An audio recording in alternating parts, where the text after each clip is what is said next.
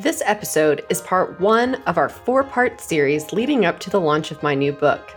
Welcome to the Investigation Game podcast, brought to you by Workman Forensics. Welcome to the Investigation Game podcast. I'm your host, Leah Wietholter, CEO and founder of Workman Forensics in Tulsa, Oklahoma. Today I have with me one of the team members again. I have Rachel Organist. She's our senior data analyst. Originally trained as a geologist, Rachel obtained a Bachelor of Science from the University of St. Thomas in St. Paul, Minnesota, and a Master of Science from Penn State University. When her work in the oil and gas industry didn't provide the career satisfaction she was looking for, she researched other fields and found forensic accounting to be the perfect place to apply her analytical skills. In her work with Workman Forensics, Rachel uses her expertise in scientific reasoning as well as her aptitude for identifying, collecting, and synthesizing data to undertake financial investigations. As of 2021, Rachel is an official certified fraud examiner. So thanks so much for joining me today, Rachel. I'm so excited to be here. Yes, and talk with me about risk based analysis, at, at least as part of the data sleuth process. I do want to add that clarification. So, really excited about this. And I think we should just jump in. Are you ready? Sounds good. Okay. So, what is the purpose of a risk based analysis in a fraud investigation or forensic accounting engagement? And specifically as it relates to our data sleuth process? So, kind of one of the biggest benefits uh, in doing risk based analysis is that you're going to prioritize your resources because um, even our our big budget clients, you know, they don't want to be just spending money on us going down uh, rabbit trails, as we sometimes call them, or getting really in the weeds. Um, so, risk based analysis is going to help you prioritize prioritize your resources to the highest risk areas, and then kind of along those same lines, it helps with not getting on that. Um, path of diminishing returns as you really try to quantify every dollar of the loss because um, especially with most of our clients their goals and kind of what the final outcome is going to be if you're going to get some kind of restitution the subject is probably not going to be able to pay that all back anyway. So if we just focus on the the meat and potatoes of that particular case where we think the highest risk of fraud is, that's probably the best use of our time and the client's money. Yeah, so we're going to we'll get a little bit more into like the practical application of this. But in a risk-based analysis and and now that you're a CFE, um, so congratulations, that happened last year, right? End of 2021. Yep. Yeah. So now that you're a CFE, you've probably seen the charts like I have that maybe provide like a fraud risk assessment for an entire organization. But a risk based analysis, in the way that we use it as part of the data sleuth process, is really more of a, like you said, a prioritization, but it's the prioritization of the risk of fraud in the case that we're looking at. So, like the biggest bang for somebody's buck essentially. Mm-hmm. Yeah, kind of a narrower view overall. And the other thing I was just thinking about too is that when we say risk based analysis, sometimes we kind of mean, or we can mean one of two different things. One is this kind of case planning, uh, big case picture version of risk based analysis that we're talking about. And then another way that I kind of think of it is um, looking at it on a almost an individual transaction basis which transactions are highest risk once you're really in the weeds of the analysis and so i know we're going to talk about that in a subsequent episode but that's kind of another way that we uh, focus on risk when we're working with clients so when we say risk what are we talking about? So basically, and I think we'll probably get more into what exactly this looks like in our cases and in fraud later in the episode. But um, I kind of think of opportunity as maybe a key component of risk. You know, where were there where did the subject have because typically there's a subject that we're looking at um, where would they have had opportunities to divert funds essentially that's it divert funds you know whether they were coming into your entity or going out um, risk is kind of going to correlate with opportunity, I guess I'd say. So, in larger organizations, formalize like enterprise risk management, right? So, they're mm-hmm. identifying all of these vulnerabilities to some sort of neg- something that would be negative negatively impacting for the company. Mm-hmm. So that could be more in like the soft skills area, like maybe publicity or social media or their position on something and how the public's going to view that. But then it could also be where could someone steal from them or misrepresent, you know, I'm thinking of Enron, but like misrepresent how they're handling their numbers that would ultimately cause the whole thing to come crashing down you know so there's like and i'm kind of overwhelmed i'll t- be honest with uh, enterprise risk management so whenever we're talking about risk in this context it's nothing that big. Like that's right. not we're we're not covering all risk within an organization. It's really what you said. Where are the opportunities that someone could divert funds for their own personal benefit. And it sounds so simple when you put it like that. Or it's I mean that's really all we're looking for. There's a lot that that can, you know, look like and a lot that goes into that, but I think that's definitely a little bit more or uh, uh easier to digest way to sum up what we do. Right. I, I even struggled with when I was writing the book, like, how do I define this and make it simple? Because a risk based analysis is what we're doing to kind of put it into a professional term. But to me, it's also like, yeah, but we're just looking for ways that people can steal money. It, it, I right. mean, at the end of the day, because that is like where our focus is zoomed in. Now, you can have a risk based approach to any of these other things we talked about. And that's what these like enterprise risk management groups do is to evaluate those things and how do you mitigate it and like what's the priority. But also in any type of risk management, you're looking at like what's the likelihood. So, what are those opportunities? And then, how do we prioritize the resources we have to mitigate or reduce the risk within these areas? And for us, it's how do we take a client's resources, like whatever problems we're solving for a client, how do we take the resources that are available for solving those problems and prioritize them so that they're getting, like I said earlier, the biggest bang for their buck? And let's talk just a little bit more about the diminishing returns aspect of this because a client has all the feelings when they come talk to us, right? And then as part of our case planning process, you know, we try to create some priority and that's where this uh, risk-based analysis comes into play is to prioritize what is going to i feel like this might sound a little bad so we may have to we can kind of bounce this idea around just on the spot here, but we need to kind of prioritize what are the areas that are going to quantify the largest loss for the client first. Oh, yeah, absolutely. And I was just thinking, there's what's that saying? There's some saying about like 80% or 20% of the i feel like it applies to different like management type things like whether it's people or um, like how you spend your time like what your tasks but like 20% of the tasks provide 80% of the impact or you know 20% of the people whatever. I definitely think i mean obviously those are just random numbers but that concept applies here too. Like often looking at you know if we can focus on like 20% of the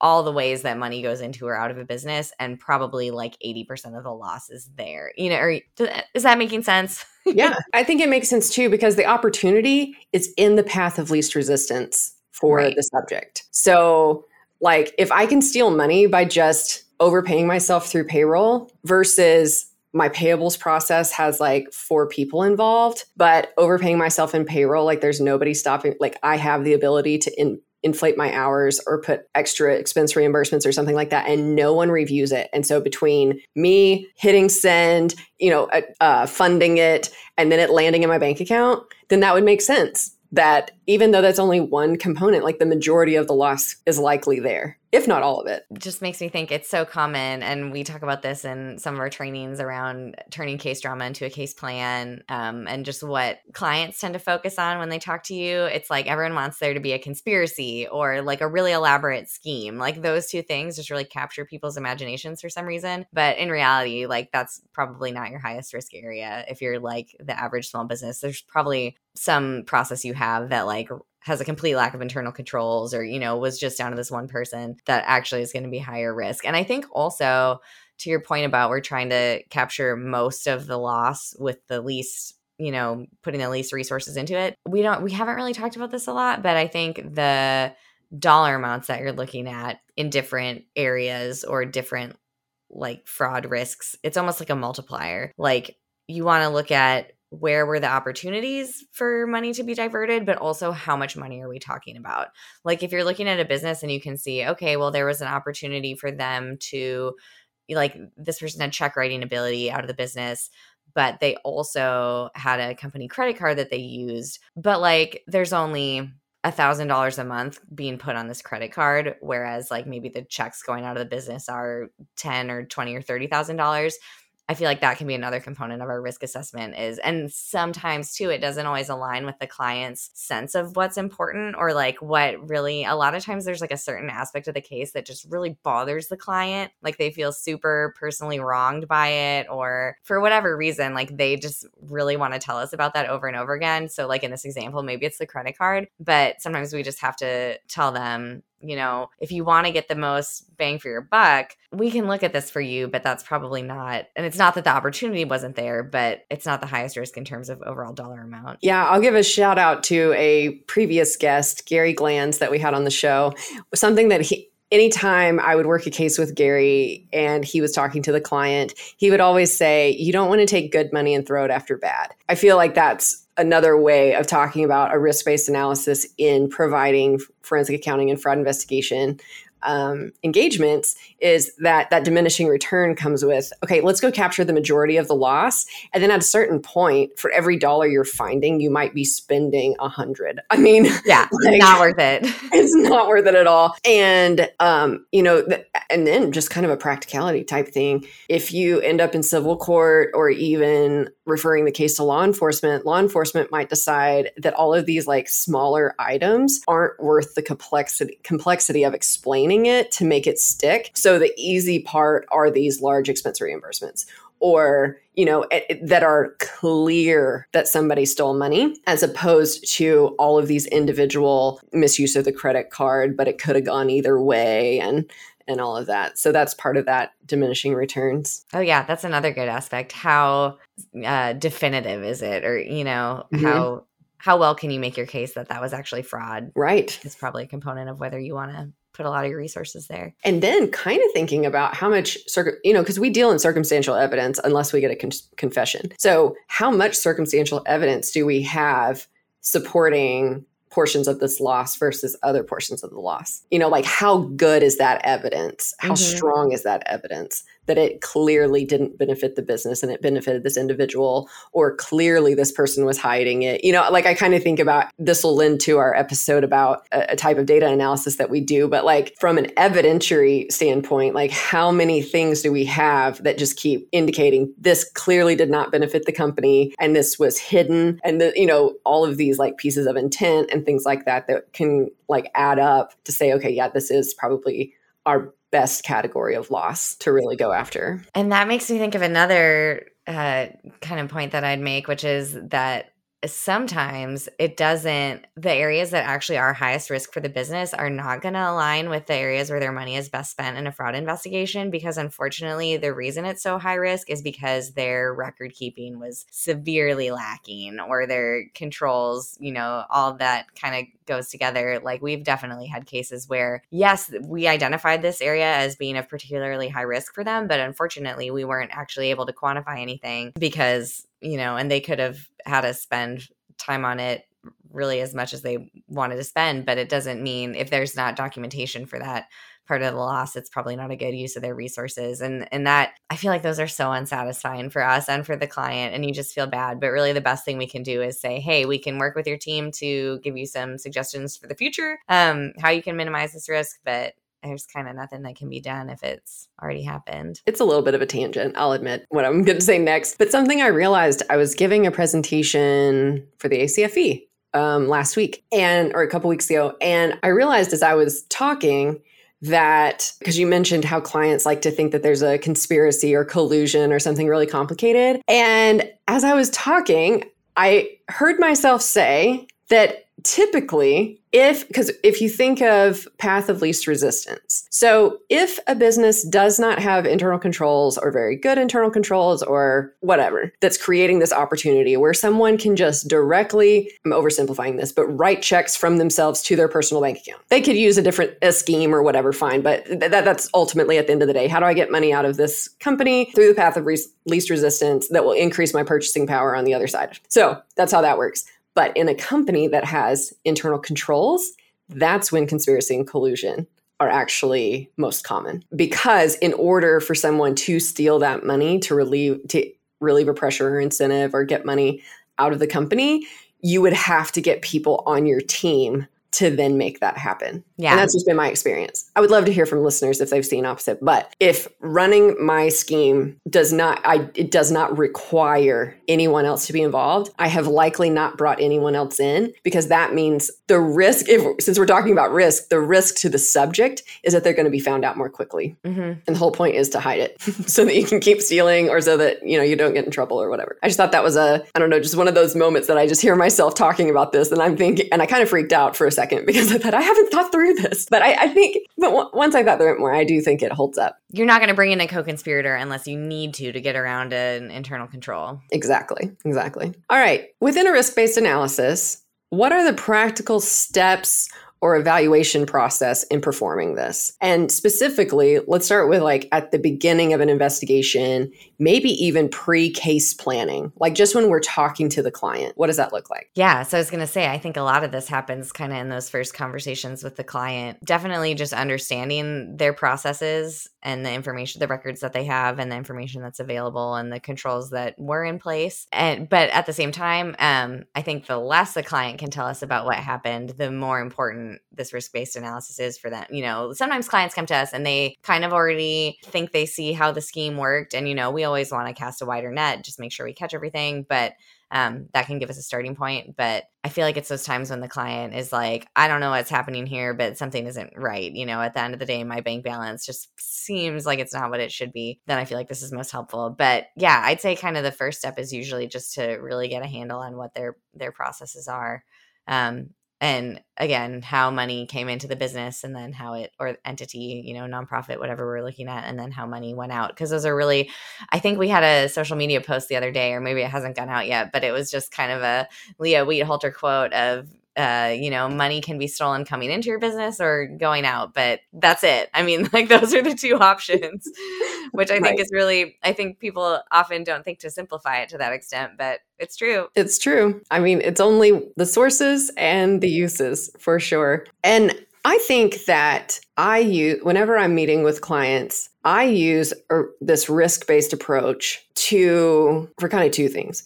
If, like you said, if somebody comes in and they have no idea, they're just like, cash is wrong, I should have more money than I have, then I walk through a risk based analysis essentially just by asking them some questions. But then when someone comes in and says, I know that they're stealing through payroll, I know that they're stealing through whatever, I use risk based analysis to think, to kind of preliminarily validate just through logic and reasoning their claims. So if they come in and they said, I know someone is stealing through payroll, and then I start asking those questions related to the subject's access, and then I find out that there's all these other people involved, then I'm going to start asking more questions and then say, mm-hmm. okay, but what other responsibilities do they have? So it's kind of doing like this. I'm really lacking the the word for it, but like this preliminary evaluation of the legitimacy of the client's claims. Or the their hypothesis, like Yes, is it because it's not always like they're not legitimate, you know, but they could just be missing a more obvious way to steal. right. and tell me how you know this you know Right. and let's see what evidence have you collected and then they start telling me all of these like confusing things so then i ask about okay well what else did they have access to and then i'll say actually i think this is your area of highest risk and maybe we start there like you're right they very well could be stealing money but maybe not in the way you think or whatever so to kind of test yeah to test their hypothesis while we're talking but then also for those that have no idea where it started like giving them a starting point. And then what would that look like throughout the investigation? A risk-based analysis. we set up our case plan at the beginning, you know, and we use obviously risk based analysis, risk based analysis to uh, inform that. Um, but it's definitely an iterative process. Like as much as we like to, I know I really love to pretend that like we're gonna that so, there is some ideal way to like create the most amazing case plan that like it won't have to change. Yeah. I don't think that's reality.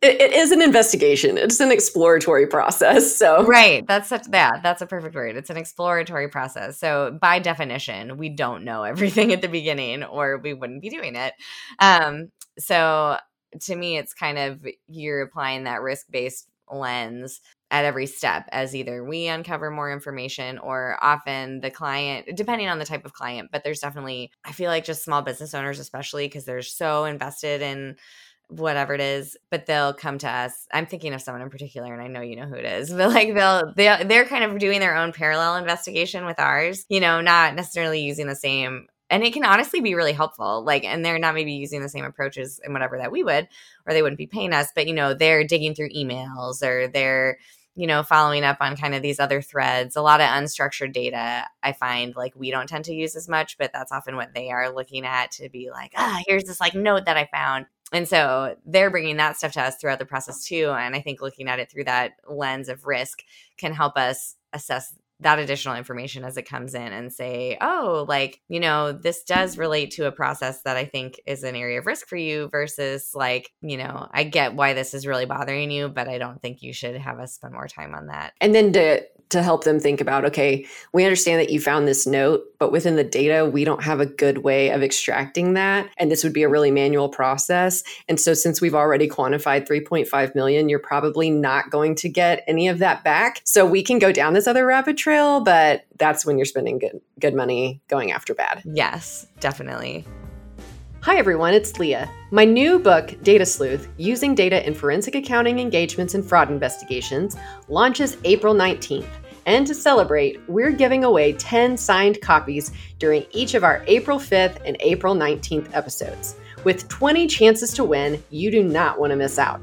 To be sure you're in the drawing, subscribe to the podcast and turn on alerts to be the first to know when the episodes drop practically like these steps the how to how do we evaluate this risk when we're starting a financial investigation so i don't know if we want to plug some of our worksheets and book elements yet or if we're going to do that later but we oh, no. do go ahead we do have a uh, I'm going to totally blank on the name of the worksheet, which is why I'm terrible at this. But uh, we have like a, a, fraud risk detection kind of worksheet that helps people walk through these kind of things. The types of things we're going to evaluate are well, we kind of split our mindset into money coming in and money going out. So, as you have money coming into your business, what are the ways it comes into your business? Do you have people paying you in cash? Do you have people writing you checks? Those kinds of things. Who touches the money as it comes in? Kind of, you know, what's the process? Who makes deposits to the bank if there are cash or checks? You know, who is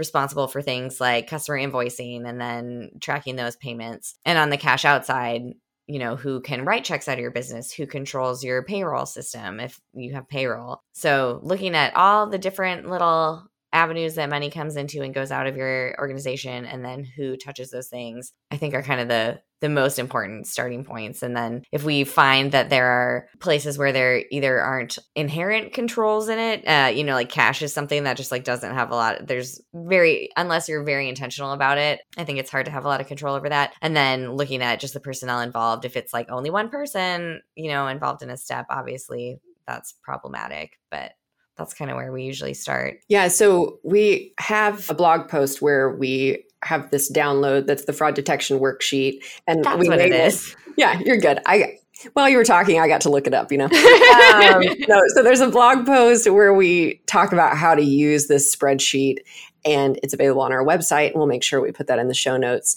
if you want to download that. But yeah, identifying where does money come from, and at each of those sources of funds. So it could be sales, it could come from uh, maybe you sublease space. It could come from like manufacturing, scrap income. And how are all of these sources of income paid? What are the types of payments you receive? And then who touches it, which you, you mentioned, and where. Like, so my technician might connect with the payment on site at somebody's house, like a plumber. But then the maybe the office manager reconciles these credit card payments or something. So identifying each of those individuals and where they interact or touch the payment. And then, you know, if this is a business owner doing this, then ask yourself if the person was to steal funds, like where would it have happened? And then if the funds were stolen, how would you know? But I think as the investigators like us, those are the two things that we have to answer for ourselves as we're learning this information from the client. I know that that's what I do in initial client meetings. I'm thinking, okay, so they've told me this is how this process works. So in each of these processes, could money have been stolen here, here, here? And then I'll run it by them. And, you know, like we just have a whole, this is just part of a conversation. This isn't like a, I don't know, quiz or anything. It's just part of the conversation trying to fill in these blanks because those areas where it could happen is a risk. But then at the same time, and connecting it to the data piece, I think is when we as a team or even sitting in that meeting with the client start thinking, okay, what data sources exist that would confirm or deny that funds were stolen. And that's that data piece. Right. That how would you know? I was just thinking like, and that's where we get into case planning. that's right. Exactly. So and then, you know, we perform these same steps for as money leaves the business. Exa- I mean, it's exactly the same process.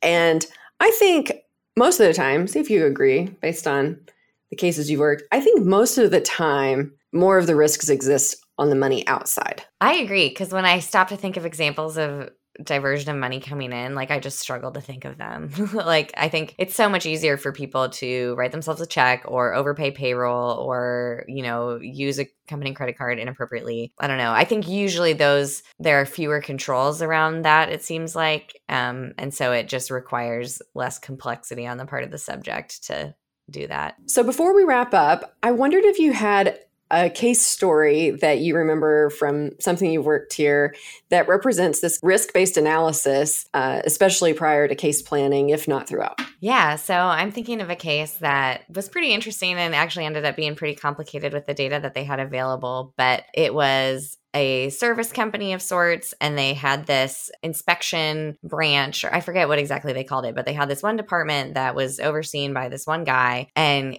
it was kind of interesting because the way they ran that department had actually evolved over time maybe with the ownership not I think sometimes people can get away with this more when it is like gradual or changes to a process are made over time. It had essentially become a lot less controlled or a lot more of the operations and specifically the payroll of the department had come under the control of this one employee or manager and kind of his right hand person who he had hired and brought in.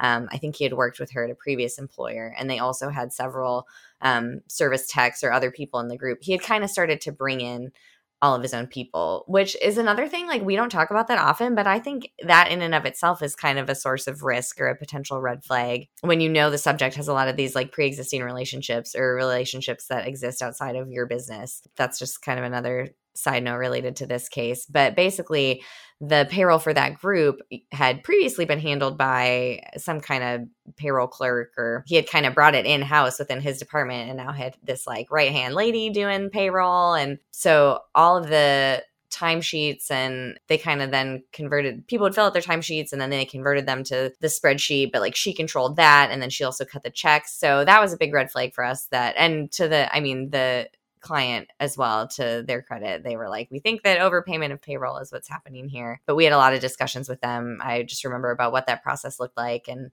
what data sources we were going to compare and kind of the risk factors there. And then the other interesting element of that one was uh, obviously we're always looking for where money went, but then also what was the uh, benefit if the money didn't obviously just go directly to the subject. So in this case, if they were overpaying a bunch of these texts or whatever, you know, how did that benefit the subject? And so another aspect that he would have been responsible for in this department was the client invoicing and taking in those client payments. And so one thing that we had considered was these apparent overpayments where people are working but there's no client or client payments or customer payments associated with those hours worked was he also invoicing outside of the system because there weren't really any audits or checks being done of that and he had control over that process too. So that one kind of had two big areas where this guy i think had the potential to be controlling the flow of money basically and it wasn't really being uh, reviewed or reconciled or like no one else was really taking a second look at it. Right and that last risk area you talked about was that he would be charging our client, potentially charging our client for payroll for technicians. So he was either just straight up overpaying them and maybe getting some sort of kickback from the employees themselves, right? Or, which was a risk, or he was, these technicians really were working on jobs, but then he was invoicing from his own system and collecting those client payments. So he was getting 100% of the revenue and then charging the cost, the associated payroll cost to our client. Right. So it's a, it's kind of a I think this one's just kind of interesting because we t- we're saying how it seems like money out schemes are just generally the most uh, common that we see in the area of greatest risk, but this is in a way kind of both or you could look at it through either lens. You know, was he overpaying people or was he paying people for work that he did that they did but then diverting the income or truly the income was never even like coming into the business or related to the business at all. Right. It was there was no record of these people working. Right. Of, of those jobs existing right. or whatever. So it was really really fascinating. Yeah the data on that one is the most frustrating thing and we won't get into that on this episode.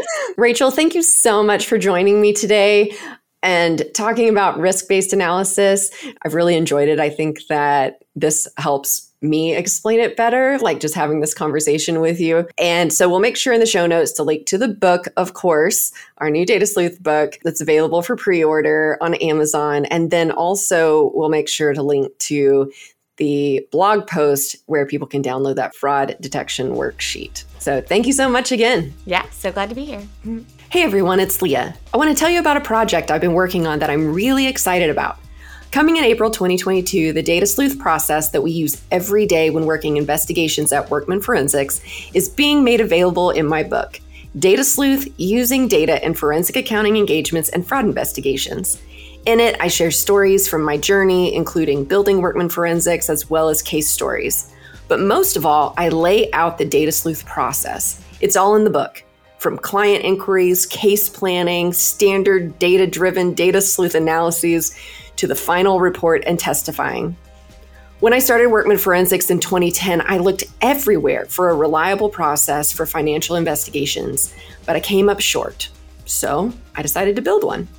The data sleuth process came out of my dream to find a work life balance without diminishing quality work product and made forensic accounting available to more people. After 11 years in the making, I want to share it with you. If you are just starting out, this will give you what I wished I had had back then a place to start. If you have been doing this for a while and struggle with seasons of burnout, the tools in this book will give you hope. It is possible to have a data driven approach to financial investigations in a team environment. Pre orders are available now. Check the show notes for details. Thank you for listening to the Investigation Game. For more information on any of the topics brought up on this show, visit workmanforensics.com. If you enjoyed our show, be sure to subscribe and leave a review. You can also connect with us on any social media platform by searching Workman Forensics. If you have any questions or topic ideas, please email us at podcast at workmanforensics.com. Thank you.